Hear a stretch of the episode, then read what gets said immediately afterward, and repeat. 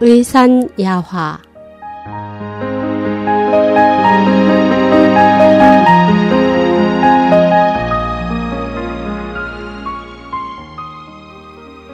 첫인상 글 자청 내가 대학원에 다닐 때의 일이다.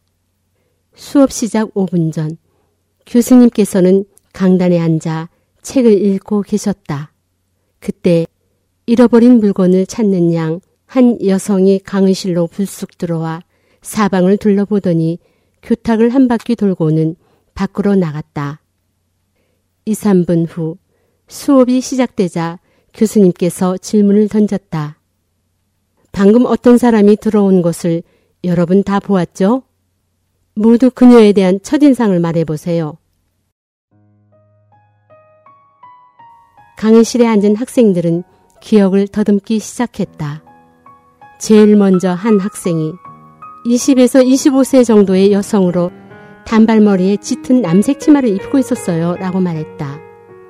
그러자 다른 학생은 그녀는 40대의 중년 여성으로 중간 길이의 머리에 검은 바지를 입고 있었습니다 라고 말했다.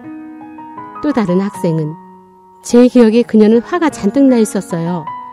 머리나 치마 모양은 잘 기억나지 않습니다 라고 했다.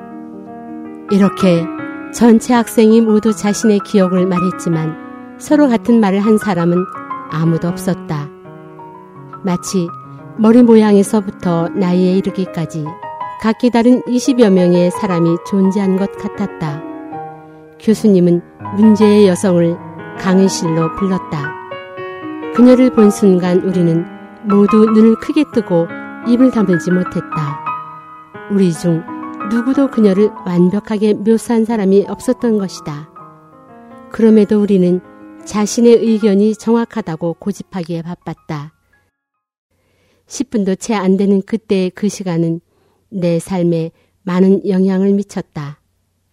늘 사람에 대한 선입견을 품지 않고 첫인상의 의지에 진단하지 않으려고 노력한다.